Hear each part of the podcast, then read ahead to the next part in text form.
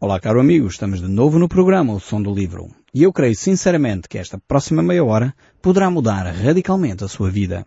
Pois Deus quer falar consigo, mesmo depois de desligar o seu rádio. Eu sou Paulo Chaveiro e nós hoje estamos de volta ao Novo Testamento. Nós iremos uh, retomar uh, o Novo Testamento uh, na Epístola de Tiago. Nós temos visto já vários livros das Escrituras e este é um livro, mais uma vez, fascinante. É um livro muito interessante porque ele vai ser muito prático. Alguns têm lido este livro de Tiago e pensam que uh, este livro é de alguma forma uh, quase oposto à graça. Mas não é assim.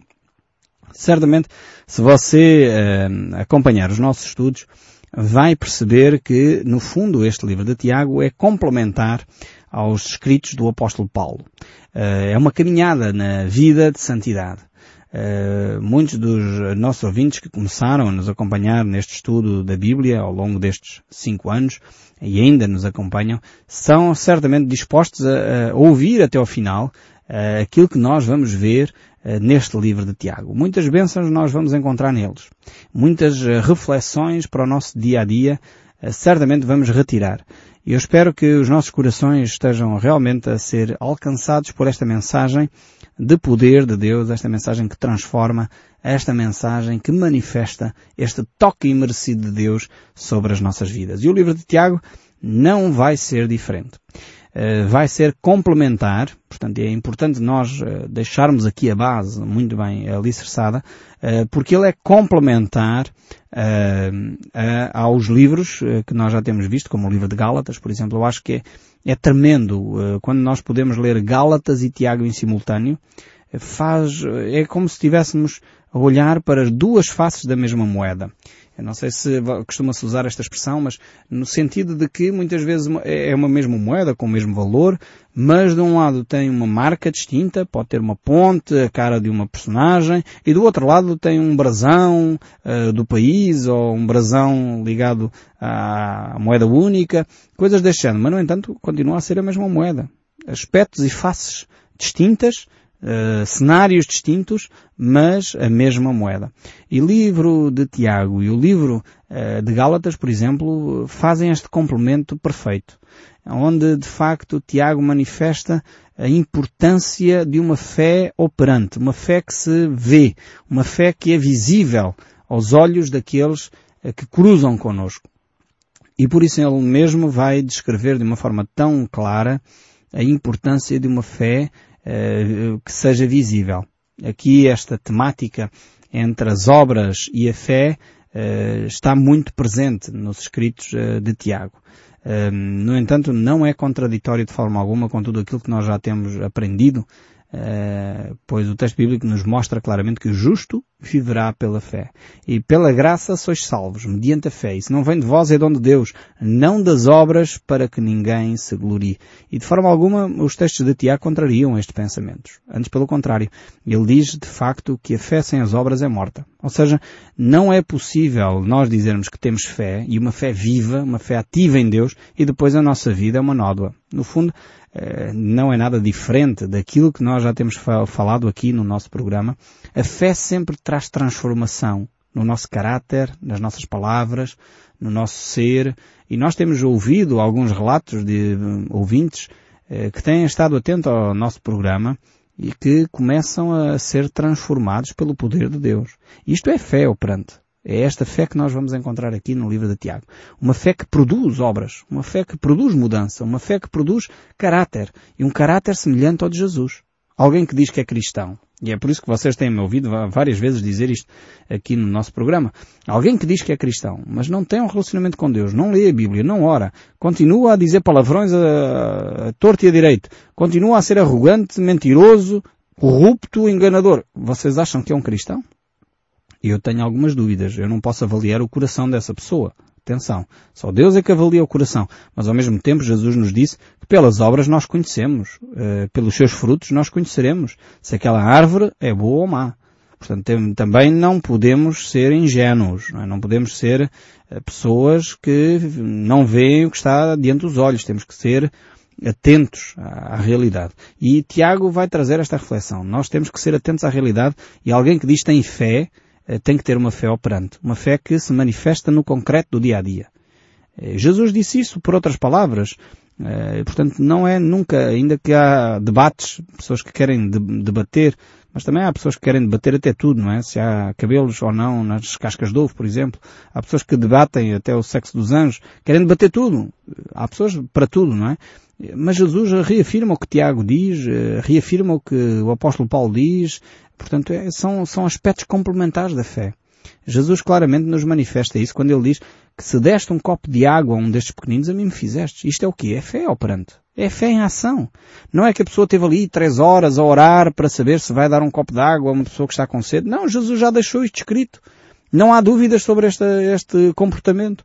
Jesus já disse que se há alguém que está com frio, deves dar-lhe um cobertor. Jesus já disse que se há alguém que está encarcerado por causa da fé, deve ser visitado. Jesus já disse que nós devemos fazer bem ao próximo. Jesus já disse que nós devemos amar os nossos inimigos. Portanto, não precisamos orar ali 50 dias. O que é que eu vou, se eu vou orar ou não vou orar por aquela pessoa, se eu vou dizer bem daquela pessoa que está a dizer mal de mim. Jesus já disse. Você não precisa de, de orar muitas horas para começar a dizer bem daqueles que estão a dizer mal de si. Já Jesus já deixou essa recomendação. Então, não precisa de orar. Precisa de orar, se calhar, para mudar o seu coração, não é? Que é difícil. precisa de orar para pedir auxílio a Deus para começar a fazê-lo. Mas não para saber se tem ou não tem que fazer. Você já sabe que tem que fazer. A dificuldade é, é conseguir fazer. Então precisamos de pedir a Deus que Ele intervenha na nossa vida para mudar o nosso coração, para nós vivermos uma fé mais ativa. E Tiago, nesta epístola, ele vai fazer exatamente isso. Vai colocar preto no branco como se costuma dizer entre nós, vai colocar os pontos nos is e os traços nos t's para dizer, ok, alguém que diz ter fé eh, tem de viver essa fé. E eu acho que este é um livro que vai nos ajudar tremendamente aqui na nossa reflexão, tendo em conta o nosso contexto, em que a maioria das pessoas, vocês sabem que eu tenho usado esta estatística, foi uma estatística que saiu numa revista secular, não cristã, eh, uma revista que dizia que 98% da população portuguesa se diz eh, cristãos, mas desses 98%, 4 são praticantes, 4% são praticantes. Uh, e que dizia que realmente é uma, uma, disparidade imensa. E nós fazemos esse teste facilmente. Saia para a rua da sua aldeia, da sua vila, da sua cidade e pergunte às pessoas uh, se eles são ou não praticantes. E a maioria do nosso povo vai dizer, sim, eu sou cristão, mas não sou praticante. Ah, sim, eu sou cristão, mas não sou praticante. Isto é a maioria. Uh, e nós precisamos de inverter este cenário. Ser cristão, como diz Tiago, é alguém que tem uma prática de vida. É alguém que tem uh, um exemplo de vida uh, para dar. E é isso que nós vamos encontrar aqui neste livro de Tiago. Há, há três, um, e voltando agora aqui à estrutura do livro, quem escreveu, enfim, dando uma pequena introdução a este livro para ficarmos com os parâmetros mais ou menos comuns, um, há três possibilidades para o autor uh, deste livro de Tiago, ainda que a possibilidade mais uh, viável é de facto a possibilidade que eu sei que vai chocar alguns dos nossos ouvintes, mas é a possibilidade histórica mais viável, uh, que é que este livro foi escrito pelo irmão de Jesus Cristo. Exato. Alguns eu sei que estão dizendo, então mas Jesus Cristo teve irmãos. A Bíblia diz que sim, que teve irmãos. E é por isso que eu digo várias vezes é necessário nós voltarmos às Escrituras. Eu sei que há, há pessoas que interpretam os textos bíblicos e dizem, não, ali quando a palavra irmãos surge, não eram bem irmãos, eram primos. Eh, eu sei que há possibilidade deste tipo de interpretação. Mas o facto é que a Bíblia diz irmãos. Uh, e então, uh, sinceramente creio, e já vamos dar alguma argumentação, porque é queremos que este livro de Tiago é escrito pelo irmão de Jesus, uh, há esta forte probabilidade. Haveria dois outros Tiagos existentes naquela época, que poderiam ter sido os escritores também, Uh, o primeiro é Tiago, filho de Zebedeu, e o outro é Tiago, filho de Alfeu. Eram discípulos de Jesus também, portanto são duas hipóteses uh, viáveis para autores e escritores desta epístola uh, que nós en encontramos nas Escrituras, que é intitulada pelo nome do próprio autor, que é Tiago. Então temos aqui esta hipótese, como já referi, de Tiago, filho de Zebedeu, e quem era este Tiago? É, é, então é o irmão de João, João, o discípulo de Jesus também, e de facto tinha uma forte probabilidade, porque se estão recordados, Pedro, João e Tiago eram os três discípulos mais próximos de Jesus, Uh, mas ao mesmo tempo nós vemos uh, que Pedro escreveu as duas epístolas, é verdade João também escreveu, é uma hipótese. Eu não estou aqui com a intenção de alimentar grandes polémicas, a minha intenção não é essa, só dar-lhes de facto as probabilidades que existem em termos dos historiadores, dos eruditos que têm estudado estas matérias, e há as várias hipóteses, e uma delas é de facto que o autor de Tiago seja Tiago, filho de Zebedeu, mas também eh, alguns autores e eruditos têm descartado esta hipótese porque Tiago foi morto bastante cedo. Eh, e então eh, o apóstolo Pedro logo a seguir foi preso a esse episódio e Tiago então morreu muito, muito cedo na, na história do cristianismo. O, o Tiago, filho de Alfeu, é, é um discípulo que uh, nós vemos mencionado em alguns textos da Bíblia, Marcos, por exemplo.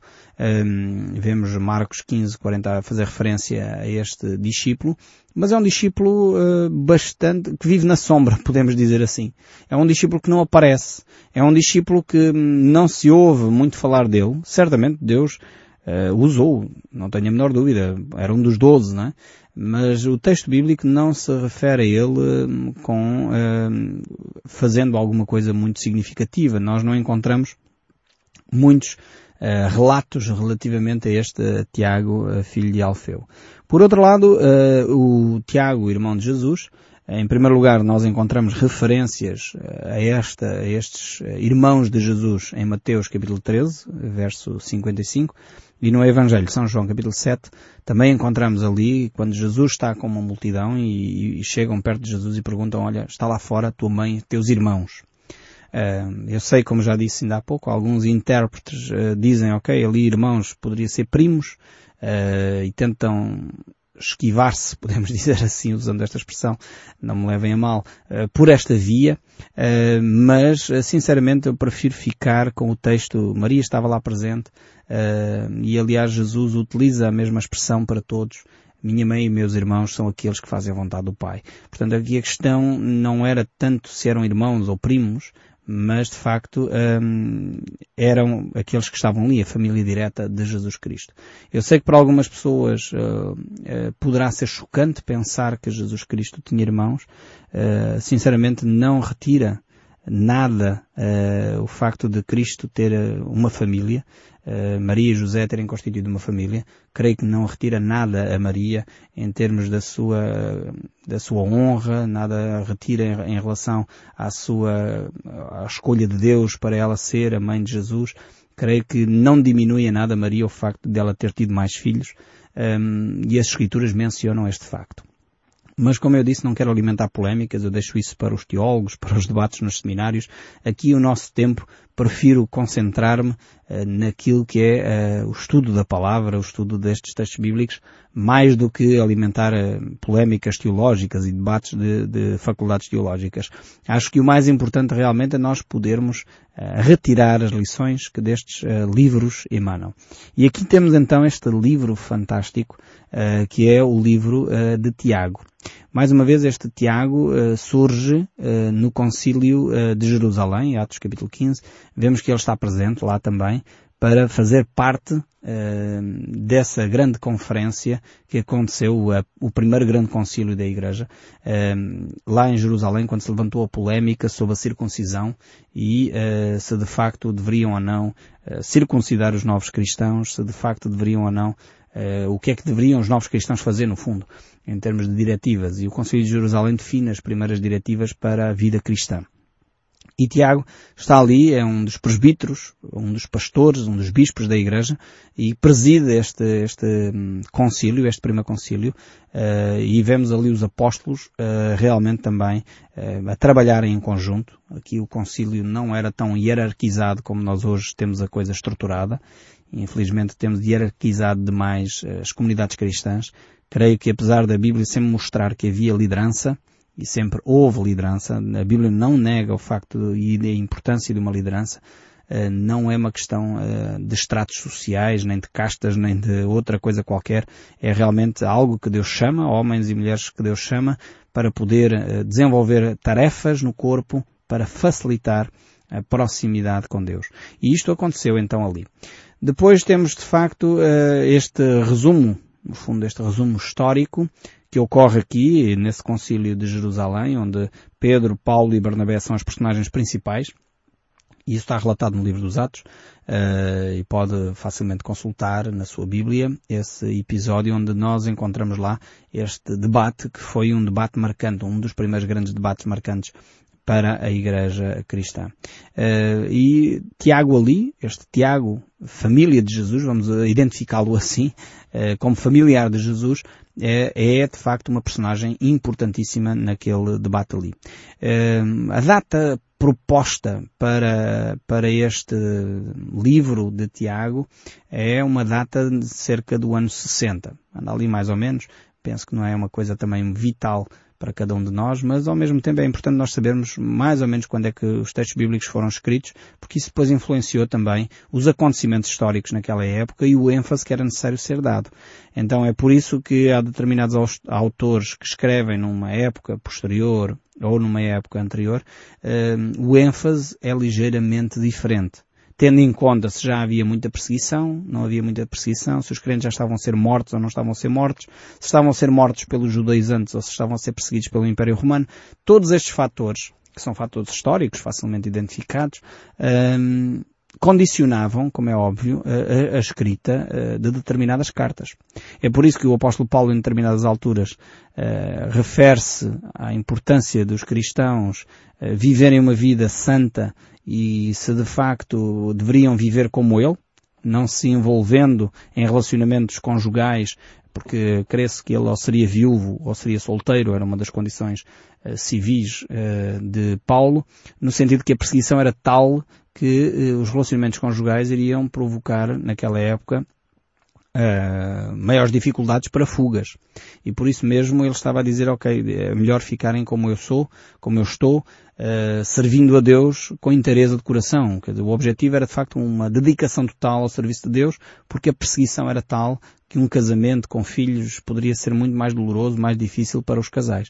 Uh, e por isso ele escreve este texto. Mas depois vemos o mesmo apóstolo Paulo a dizer que o bispo deve ser casado, o contexto é outro, alguns anos mudaram e ele vem e escreve numa outra linha. Então, muitas vezes o contexto histórico, as circunstâncias que rodeavam os apóstolos, os momentos de, em que, eram que eles viviam, condicionava também, como é óbvio, como a todos nós, a forma como era conduzida a escrita daquele tempo e os argumentos e as ideias que eram veiculadas estavam relacionados também com os momentos vividos naquele período, ainda que Deus tinha, portanto, princípios válidos eh, e universais para a vivência cristã.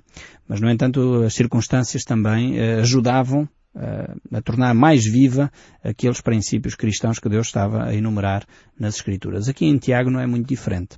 Nós vamos de facto encontrar aqui um período e uma escrita em que a fé cristã estava a ser diluída, em que a fé cristã não estava a ser vivida como deveria ser. Os cristãos estavam no fundo já se tornarem de alguma forma um grupo razoável e por isso mesmo, pelo menos na cidade de Jerusalém, uh, e por isso mesmo a perseguição estava a aumentar, por um lado, e começava a diáspora, e era necessário uh, que fosse deixada a referência clara que a maior marca, mais vital para o cristianismo é um caráter semelhante ao de Jesus. Então é isso que Tiago vai deixar aqui. Vai deixar esta referência uh, para que todos os cristãos que lessem o seu livro percebessem que o mais importante é uma fé vivida, uma fé prática, uma fé operante, uma fé que é uh, reconhecida por aqueles que cruzam conosco. E é nesta fé prática, nesta fé pragmática, que Tiago vai dissertar, vai trazer algumas reflexões para nós. Então vamos começar por ler, para introduzir o nosso tempo aqui, o livro de Tiago, no Novo Testamento, portanto agora estamos já no Novo Testamento, o livro de Tiago, capítulo 1, verso 1. Diz assim a palavra de Deus, Tiago, servo de Deus e do Senhor Jesus Cristo, aos doze tribos que se encontram na diáspora. Saudações. Temos aqui então uma expressão que manifesta o período em que este livro é escrito. Nós ainda há pouco identificámos-lo por volta do ano 60, 62 mais ou menos, em que os cristãos, eh, que eram os milhares, estavam na cidade de Jerusalém concentrados, por um lado, não estavam a cumprir eh, o mandamento de Jesus de ir por todo o mundo e espalhar o Evangelho a toda a criatura, E surge então a perseguição. O povo é então espalhado por todo o Império Romano e há necessidade de continuar a alimentar espiritualmente estes cristãos e ao mesmo tempo dar orientações muito claras, muito práticas, para que as pessoas não confundam, não fiquem com dúvidas como conduzir uh, a sua vida cristã. Por isso mesmo, uh, Tiago escreve então identificando-se como sendo servo de Deus e do Senhor Jesus Cristo. Uh, então a palavra servo, utilizada aqui, é uma palavra que naquela altura poderia ser facilmente traduzida também, porque é a mesma expressão, uh, por escravo. Então, uh, o apóstolo vivia num tempo em que a escravatura era, era normal, era normalíssima haver escravatura. E ele estava a dizer que ele era escravo. Voluntariamente ele se submetia à, à soberania de Jesus Cristo. Já não era mais ele que decidia as coisas, não era mais ele que governava a sua vida, mas era Jesus Cristo que governava a sua vida esta revelação é tremenda. Quer seja eh, os dois apóstolos de Jesus, quer seja o irmão de Jesus Cristo, Tiago, eh, manifestam uma submissão, uma humildade tremenda uh, ao Senhor Jesus Cristo. Ainda que, de facto, ele reconhece a sua posição em Jesus. Ele reconhece que nós somos filhos de Deus, somos herdeiros de Deus e co-herdeiros com Cristo. Mas nessa posição de herdeiros e co-herdeiros com Cristo, ele reconhece também que somos servos e escravos deste Senhor. E é por isso que Jesus Cristo é, de facto, o Supremo Senhor da Igreja. É Ele quem deve dirigir todas as coisas. E todos aqueles que são filhos de Deus devem se submeter à autoridade de Jesus Cristo. Um, devemos, de facto, eh, viver dessa maneira. E por isso Tiago vai deixar estes escritos eh, muito claros para que a vida cristã seja eh, uma prática cada vez mais clara para todos. O apóstolo Paulo reforça também esta mesma ideia. Ele diz que o nosso corpo, a nossa alma, o nosso espírito deve ser conservados, íntegros e irrepreensíveis para a vinda do nosso Senhor Jesus Cristo. Uh, Paulo quer apresentar também, uma expressão do apóstolo Paulo, o seu corpo em sacrifício vivo, santo e agradável a Deus. É uma expressão tremenda esta do apóstolo Paulo no livro de Romanos. Uh, e esta ideia de ser um sacrifício vivo, não um sacrifício morto. No Velho Testamento os sacrifícios eram mortos. No Novo Testamento os sacrifícios são vivos. E isto faz toda a diferença. Ou seja, é um sacrifício consciente. Nós servimos a Deus porque estamos conscientes uh, da nossa vontade. E assim Tiago vai deixar então esta carta escrita para todos uh, aqueles que são cristãos e todos aqueles que se identificam com Jesus Cristo. Meus irmãos, tendo por motivo de grande alegria o passardes por várias provações. Este era o contexto e é este contexto que nós iremos ver no próximo programa. Que Deus o abençoe ricamente e nunca deixe de ouvir o som deste livro. Até ao próximo programa, se Deus quiser.